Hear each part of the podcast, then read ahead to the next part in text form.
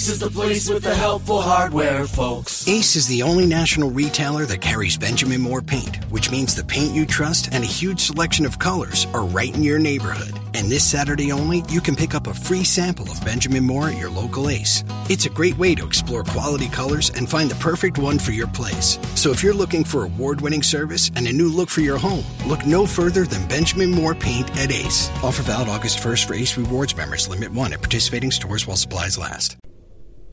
लीजिए सुनिए प्रेमचंद की लिखी कहानी, कायर। वाचन समीर गोस्वामी का है। युवक का नाम केशव था, युवती का प्रेम। दोनों एक ही कॉलेज के और एक ही क्लास के विद्यार्थी थे। केशव नए विचारों का युवक था, जात पात के बंधनों का विरोधी। प्रेमा पुराने संस्कारों की कायल थी। पुरानी मर्यादाओं और प्रथाओं में पूरा विश्वास रखने वाली। लेकिन फिर भी दोनों में गाढ़ा प्रेम हो गया था। और ये बात सारे कॉलेज में मशहूर थी। केशव ब्राह्मण होकर भी वैश्य कन्या प्रेमा से विवाह करके अपना जीवन सार्थक करना चाहता था। उसे अपने माता पिता की परवाह न थी। कुल मर्यादा का विचार भी उसे स्वांग सा लगता था। उसके लिए सत्य कोई वस्तु थी तो प्रेम थी। किंतु प्रेमा के लिए माता पिता और कुल परिवार के आदेश के विरुद्ध एक कदम बढ़ाना भी असंभव था। संध्या का समय है विक्टोरिया पार्क के एक निर्जन स्थान में। दोनों आमने सामने हरियाली पर बैठे हुए हैं। सैर करने वाले एक एक करके विदा हो गए, किंतु ये दोनों अभी वहीं बैठे हुए हैं। उनमें एक ऐसा प्रसंग छिड़ा हुआ है जो किसी तरह समाप्त नहीं होता। केशव ने झुंझलाकर कहा, इसका यह अर्थ है कि तुम्हें मेरी परवाह नहीं है? प्रेमा ने उसको शांत करने की चेष्टा करके कहा, तुम मेरे साथ अन्याय कर रहे हो, केशव। लेकिन मैं इस विषय को माता पिता के सामने कैसे छेड़ू? ये मेरी समझ नहीं आता। वे लोग पुरानी रूढ़ियों के भक्त हैं। मेरी तरफ़ से कोई ऐसी बात सुनकर मन में जो जो शंकाएँ होंगी, उनकी तुम कल्पना कर सकते हो? केशव ने उग्र भाव से पूछा तो तुम भी उन्हीं पुरानी रूढ़ियों की गुलाम हो? प्रेमा ने अपनी बड़ी बड़ी आँखों में मृदु स्नेह भरकर कहा, नहीं, मैं उनकी गुलाम नहीं हूँ। लेकिन माता पिता की इच्छा मेरे लिए और सब चीज़ों से अधिक मान है। तुम्हारा व्यक्तिगत कुछ नहीं है। ऐसा ही समझ लो। मैं तो समझता था कि यह ढकोसले मूर्खों के लिए ही है, लेकिन अब मालूम हुआ कि तुम जैसी विदुषियाँ भी उनकी पूजा करती हैं। जब मैं तुम्हारे लिए संसार को छोड़ने को तैयार हूँ तो तुमसे भी यही आशा करता हूँ। प्रेमा ने मन में सोचा, मेरा अपने देह पर क्या अधिकार है? जिन माता पिता ने अपने रक्त से मेरी सृष्टि की है और अपने स्नेह से उसे पाला है, उनकी मर्ज़ी के खिलाफ कोई काम करने का उसे कोई हक नहीं। उसने दीनता के साथ केशव से कहा, क्या प्रेम स्त्री और पुरुष के रूप ही में रह सकता है? मैत्री के रूप में नहीं। मैं तो आत्मा का बंधन समझती हूँ। केशव ने कठोर भाव से कहा, इन दार्शनिक विचारों से तुम मुझे पागल कर दोगी। प्रेमो, बस इतना ही समझ लो, मैं निराश होकर ज़िंदा नहीं रह सकता। मैं प्रत्यक्षवादी हूँ और कल्पनाओं के संसार में प्रत्यक्ष का आनंद उठाना मेरे लिए असंभव है। ये कहकर उसने प्रेमा का हाथ पकड़कर अपनी ओर खींचने की चेष्टा की। प्रेमा ने झटके से हाथ छुड़ा लिया और बोली, नहीं केशव, मैं कह चुकी हूँ कि मैं स्वतंत्र नहीं हूँ। तुम मुझसे वो चीज़ न मांगो जिस पर मेरा कोई अधिकार नहीं है। केशव को अगर प्रेमा ने कठोर शब्द कहे होते तो भी उसे इतना दुख ना हुआ होता। एक क्षण तक वो मन मारे बैठा रहा, फिर उठकर निराशा भरे स्वर में बोला, जैसी तुम्हारी इच्छा। आहिस्ता आहिस्ता कदम उठाता हुआ वहाँ से चला गया। प्रेमा अब भी वहीं बैठी, आँसू बहाती रही। रात को भोजन करके प्रेमा जब अपनी माँ के साथ लेटी तो उसकी आँखों में नींद ना थी। केशव ने उसे एक ऐसी बात कह दी थी जो चंचल पानी में पड़ने वाली छाया की तरह उसके दिल में छाई हुई थी। प्रतिक्षण उसका रूप बदलता था। वो उसे स्थिर न कर सकती थी। माता से इस विषय में कुछ कहे तो कैसे? लज्जा मुँह बंद कर देती थी। उसने सोचा, अगर केशव के साथ मेरा विवाह न हुआ तो समय मेरा क्या कर्तव्य होगा? अगर केशव ने कुछ उद्दंडता कर डाली तो मेरे लिए संसार में फिर क्या रह जाएगा? लेकिन मेरा बस ही क्या है? इन भांति भांति विचारों में एक बात जो उसके मन में निश्चित हुई, वो ये थी कि केशव के सिवा वो और किसी से विवाह न करेगी। उसकी माता ने पूछा, क्या तुझे अब तक नींद ना आई? मैंने तुझसे कितनी बार कहा कि थोड़ा बहुत घर का काम काज किया कर, लेकिन तुझे किताबों से ही फुर्सत नहीं मिलती। चार दिन में तू पराए घर जाएगी, कौन जाने कैसा घर मिले? अगर कुछ काम करने की आदत ना रही तो कैसे निभा होगा? प्रेमा ने भोलेपन से कहा, मैं पराए घर जाऊँगी ही क्यों? माता ने मुस्कुराकर कहा, लड़कियों के लिए यही तो सबसे बड़ी विपत्ति है बेटी। माँ बाप की गोद में पलकर ज्यो ही सायानी हुई, दूसरों की हो जाती है। अगर अच्छे प्राणी मिले तो जीवन आराम से कट गया, नहीं रो रो कर दिन काटना पड़ा। सब कुछ भाग्य के अधीन है। अपनी बिरादरी में तो मुझे कोई घर नहीं भाता। कहीं लड़कियों का आदर नहीं। लेकिन करना तो बिरादरी में ही पड़ेगा। न जाने ये जात पात का बंधन कब टूटेगा। प्रेमा डरते डरते बोली कहीं कहीं तो बिरादरी के बाहर भी विवाह होने लगे हैं? उसने कहने को तो कह दिया, लेकिन उसका हृदय काँप रहा था कि माता जी कुछ भाप न जाए। माता ने विस्मय के साथ पूछा, क्या हिंदुओं में ऐसा हुआ है? फिर उसने आप ही आप उस प्रश्न का जवाब भी दिया। और दो चार जगह ऐसा हो भी गया तो उससे क्या होता है? प्रेमा ने इसका जवाब न दिया। भय हुआ कि माता कहीं उसका आशय न समझ जाए। उसका भविष्य एक अधेरी खाई की तरह उसके सामने मुँह खोले खड़ा था। मानो उसे निगल जाएगा। उसे न जाने कब नींद आ गई। प्रातःकाल प्रेमा सोकर उठी तो उसके मन में एक विचित्र साहस का उदय हो गया था। सभी महत्वपूर्ण फैसले हम आकस्मिक रूप से कर लिया करते हैं। मानो कोई देवी शक्ति हमें उनकी ओर खींच ले जाती है। वही हालत प्रेमा की थी। कल तक वो माता पिता के निर्णय को मान्य समझती थी, पर संकट को सामने देखकर उसमें उस वायु की हिम्मत पैदा हो गई थी, जिसके सामने कोई पर्वत आ गया हो। वही मंद वायु प्रबल वेग से पर्वत के मस्तक पर चढ़ जाती है और उसे कुचलती हुई दूसरी तरफ़ जा पहुँचती है। प्रेमा मन में सोच रही थी, मानो ये देह माता पिता की है, किंतु आत्मा तो मेरी है। मेरी आत्मा को जो कुछ भुगतना पड़ेगा, वो इसी देह से तो भुगतना पड़ेगा। अब वो इस विषय में संकोच करना उचित ही नहीं, घातक समझ रही थी। अपने जीवन को क्यों एक झूठे सम्मान पर बलिदान करे? उसने सोचा विवाह का आधार अगर प्रेम न हो तो वो देह का विक्रय है। आत्मसमर्पण क्यों बिना प्रेम के भी हो सकता है? इस कल्पना ही से कि न जाने किस अपरिचित युवक से उसका विवाह हो जाएगा, उसका हृदय विद्रोह कर उठा। वह भी नाश्ता करके कुछ पढ़ने जा रही थी कि उसके पिता ने प्यार से पुकारा, मैं कल तुम्हारे प्रिंसिपल के पास गया था। वे तुम्हारी बड़ी तारीफ़ कर रहे थे। प्रेमा ने सरल भाव से कहा आप तो यू ही कहा करते हैं। नहीं, सच, ये कहते हुए उन्होंने अपनी मेज की दराज खोली और मखमली चौकटों में जड़ी हुई एक तस्वीर निकालकर उसे दिखाते हुए बोले, ये लड़का आईसीएस के इम्तहान में प्रथम आया है। इसका नाम तो तुमने सुना होगा। बूढ़े पिता ने ऐसी भूमिका बाँध दी थी कि माँ उनका आशय न समझ सकी, लेकिन प्रेमा भाप गई। उनका मन तीर की भांति लक्ष्य पर जा पहुँचा। उसने बिना तस्वीर की ओर देखे ही कहा, नहीं, मैंने तो उसका नाम नहीं सुना। पिता ने बनावटी आश्चर्य से कहा, क्या? तुमने उसका नाम नहीं सुना? आज के दैनिक पत्र में उसका चित्र और जीवन वृतांत छपा है। प्रेमा ने रुखाई से जवाब दिया, होगा, मगर मैं तो उस परीक्षा का कोई महत्व नहीं समझती।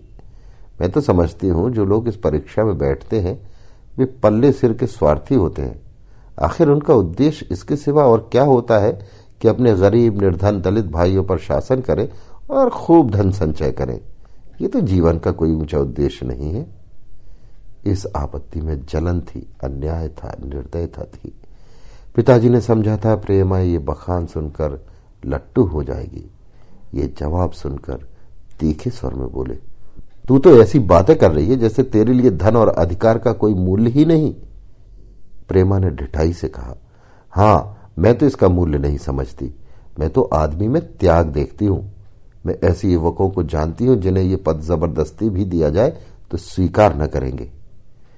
पिता ने उपहास के ढंग से कहा ये तो आज मैंने नई बात सुनी। मैं तो देखता हूँ कि छोटी छोटी नौकरी के लिए लोग मारे मारे फिरते हैं। मैं जरा उस लड़के की सूरत देखना चाहता हूँ, जिसमें इतना त्याग हो। मैं तो उसकी पूजा करूँगा। शायद किसी दूसरे अवसर पर यह शब्द सुनकर प्रेमा लज्जा से सिर झुका लेती। पर इस समय उसकी दशा उस सिपाही किसी थी, जिसके पीछे गहरी खाई हो। आगे बढ़ने के सिवा उसके लिए और कोई मार्ग न था। अपने आवेश को संयम से दबाती हुई आँखों में विद्रोह भरे, वो अपने कमरे में गई। और केशव के कई चित्रों में से एक चित्र चुनकर लाई। जो उसकी निगाह में सबसे खराब था और पिता के सामने रख दिया। बूढ़े पिताजी ने चित्र को उपेक्षा के भाव से देखना चाहा, लेकिन पहली दृष्टि ही में उसने उन्हें आकर्षित कर लिया। ऊँचा कद था और दुर्बल होने पर भी उसका गठन, स्वास्थ्य और संयम का परिचय दे रहा था। मुख पर प्रतिभा का तेज न था पर विचारशीलता का कुछ ऐसा प्रतिबिंब था, जो उसके मन में विश्वास पैदा करता था। उन्होंने उस चित्र की ओर देखते हुए पूछा, ये किसका चित्र है? प्रेमा ने संकोच से सिर झुकाकर कहा, ये मेरे ही क्लास में पढ़ते हैं। अपनी ही बरादरी का है? प्रेमा की मुख मुद्रा धूमिल हो गई। इसी प्रश्न के उत्तर पर उसकी किस्मत का फैसला हो जाएगा। उसके मन में पछतावा हुआ कि व्यर्थ में इस चित्र को यहाँ लाई। उसमें एक क्षण के लिए जो दृढ़ता आई थी, वो इस पहने प्रश्न के सामने कातर हो उठी। दबी हुई आवाज़ में बोली, जी नहीं, वो ब्राह्मण है। और ये कहने के साथ ही शुद्ध होकर कमरे से बाहर निकल गई।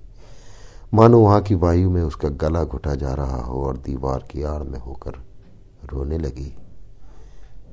लाला जी को तो पहले ऐसा क्रोध आया कि प्रेमा को बुलाकर साफ़ साफ़ कह दें कि यह असंभव है।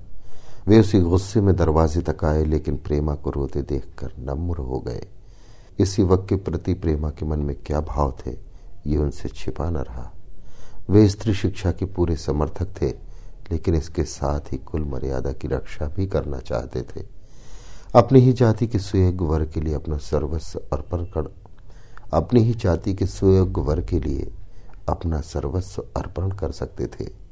लेकिन उस क्षेत्र के बाहर कुलीन से कुलीन और योग्य से योग वर्ग की कल्पना भी उनके लिए असह थी।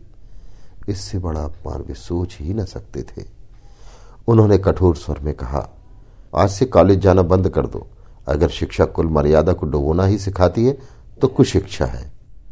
प्रेमा ने कातर कंठ से कहा, परीक्षा तो समीप आ गई है। लाला जी ने दृढ़ता से कहा, आने दो। और फिर अपने कमरे में जाकर विचारों में डूब गए। छह महीने गुजर गए। लाला जी ने घर में आकर पत्नी को एकांत में बुलाया और बोले, जहाँ तक मुझे मालूम है, केशव बहुत ही सुशील और प्रतिभाशाली युवक है। मैं तो समझता हूँ प्रेमा इस शोक में घुल घुल कर प्राण दे देगी। तुमने भी समझाया, मैंने भी समझाया। दूसरों ने भी समझाया, पर उस पर कोई असर ही नहीं होता। ऐसी दशा में हमारे लिए और क्या उपाय है? उनकी पत्नी ने चिंतित भाव से कहा, कर तो दोगे, लेकिन रहोगे कहाँ? ना जाने कहाँ से ये कुलच्छनी मेरी कोख में आई। लाला जी ने भव्य से कोड़कर तिरस्कार के साथ कहा, ये तो हज़ार दफ़ा सुन चुका, लेकिन कुल मर्यादा के नाम को कहाँ तक रोए? चिड़िया का पर खोलकर यह आशा करना कि वो तुम्हारे आँगन में ही फुदकती रहेगी, भ्रम है।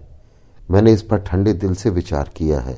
और इस नतीजे पर पहुँचा हूँ कि हमें इस आप अधर्म को स्वीकार कर लेना चाहिए। कुल मर्यादा के नाम पर मैं प्रेमा की हत्या नहीं कर सकता। दुनिया हंसती हो, हंसे, मगर वो जमाना बहुत जल्द आने वाला है जब ये सभी बंधन टूट जाएँगे। आज भी सैकड़ों विवाह जात पात के बंधनों को तोड़कर हो चुके हैं। अगर विवाह का उद्देश्य स्त्री और पुरुष का सुखमय जीवन है तो हम प्रेमा की उपेक्षा नहीं कर सकते। वृद्धा ने शुद्ध होकर कहा जब तुम्हारी यही इच्छा है तो मुझसे क्या पूछते हो? लेकिन मैं कहे देती हूँ कि मैं इस विवाह के नज़दीक न जाऊँगी, न कभी इस छोकरी का मुँह देखूँगी। समझ लूँगी, जैसे और सब लड़के मर गए, वैसे ये भी मर गई। तो फिर आखिर तुम क्या करने को कहती हो? क्यों नहीं उस लड़के से विवाह कर देते? उसमें क्या बुराई है? वो दो साल में सिविल सर्विस पास करके आ जाएगा। केशव के पास क्या रखा है? बहुत होगा, किसी दफ्तर में क्लर्क हो जाएगा। और अगर प्रेमा प्राण हत्या कर ले तो? तो कर ले। तुम तो उसे और शह देते हो। जब उसे हमारी परवाह नहीं है तो हम उसके लिए अपने नाम को क्यों कलंकित करें?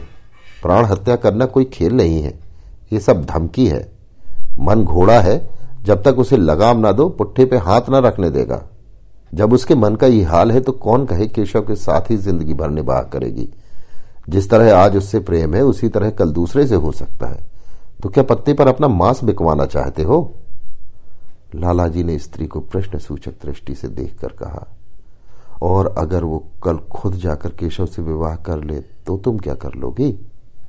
फिर तुम्हारी कितनी इज़्ज़त रह जाएगी? वो चाहे संकोचवश या हम लोगों के लिहाज से यों ही बैठी रहे, पर यदि जिद पर कमर बाँध ले, हम तुम कुछ नहीं कर सकते। इस समस्या का ऐसा भीषण अंत भी हो सकता है ये इस वृद्धा के ध्यान में भी ना आया था। ये प्रश्न बम के गोले की तरह उसके मस्तक पर गिरा। एक क्षण तक वो आवाक बैठी रह गई।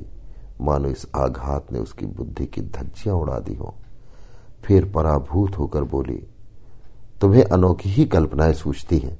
मैंने तो आज तक कभी नहीं सुना कि किसी कुलीन कन्या ने अपनी इच्छा से विवाह किया है।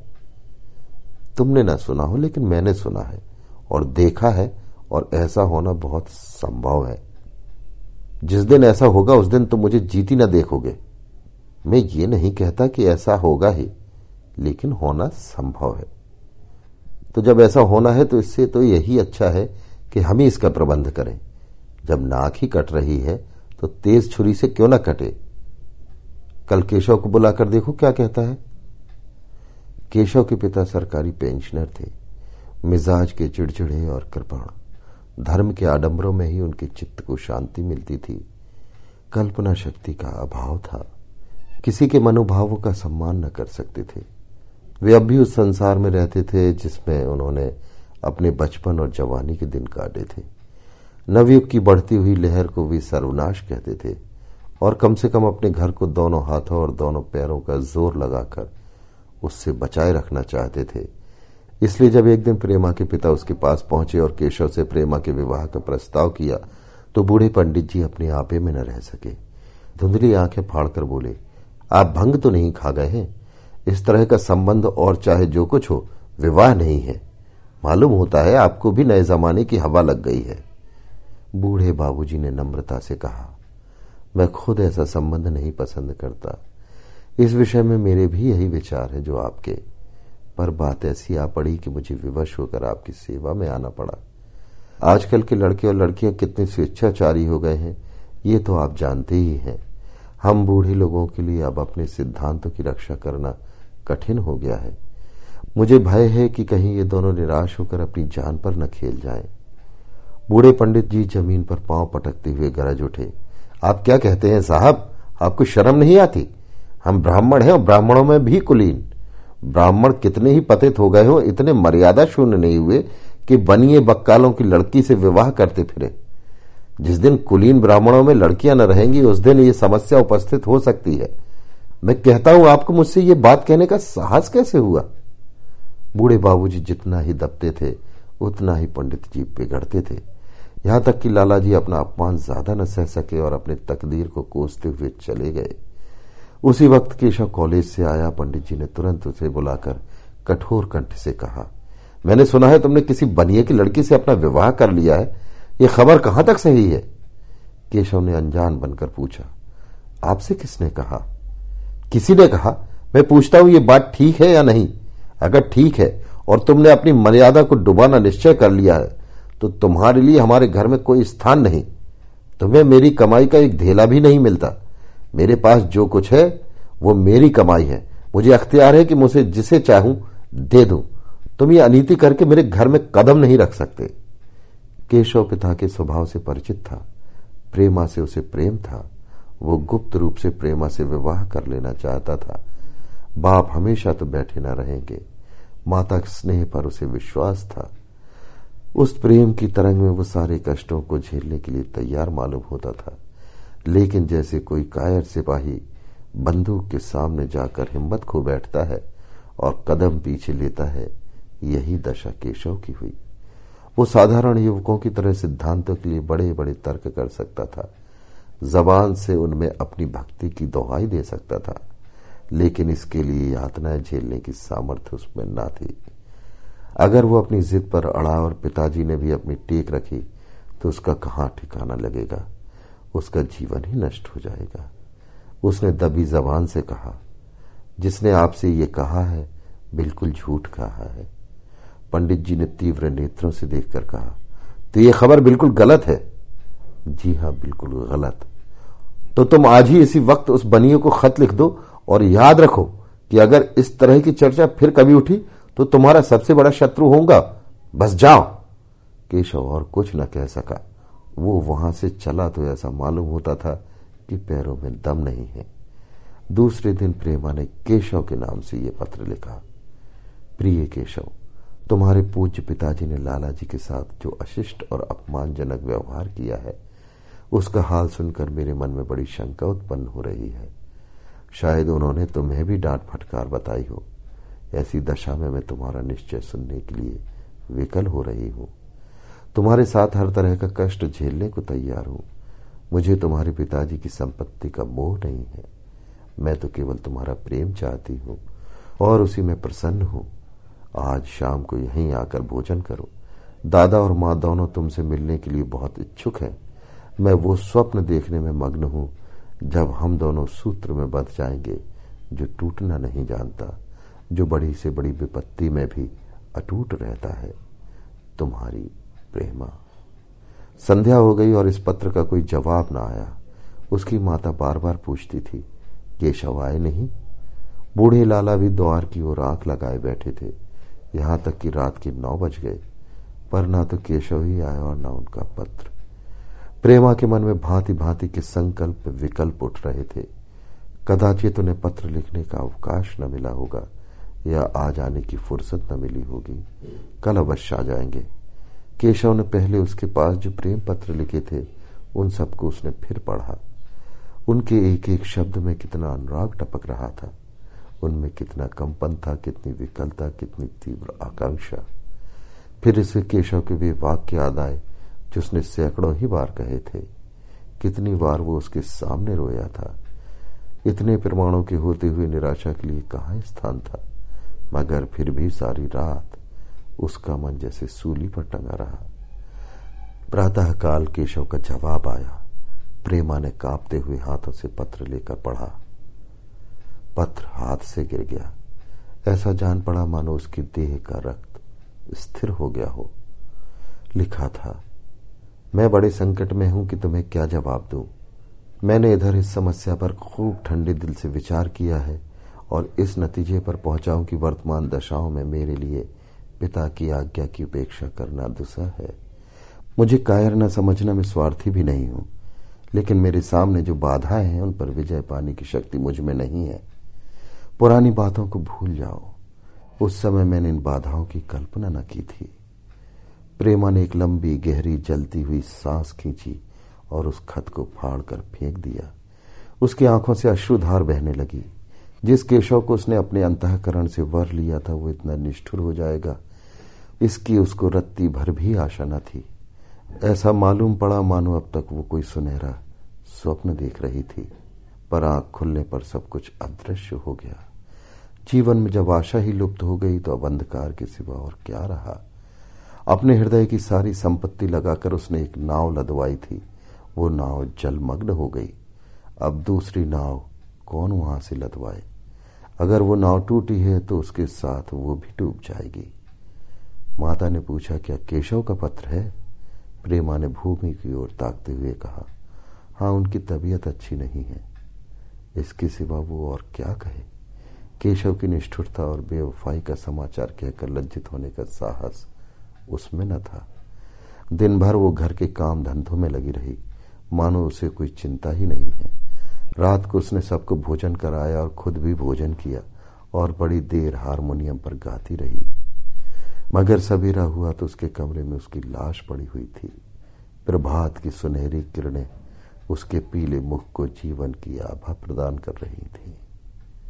अभी आप सुन रहे थे मुंशी प्रेमचंद की लिखी कहानी, कायर।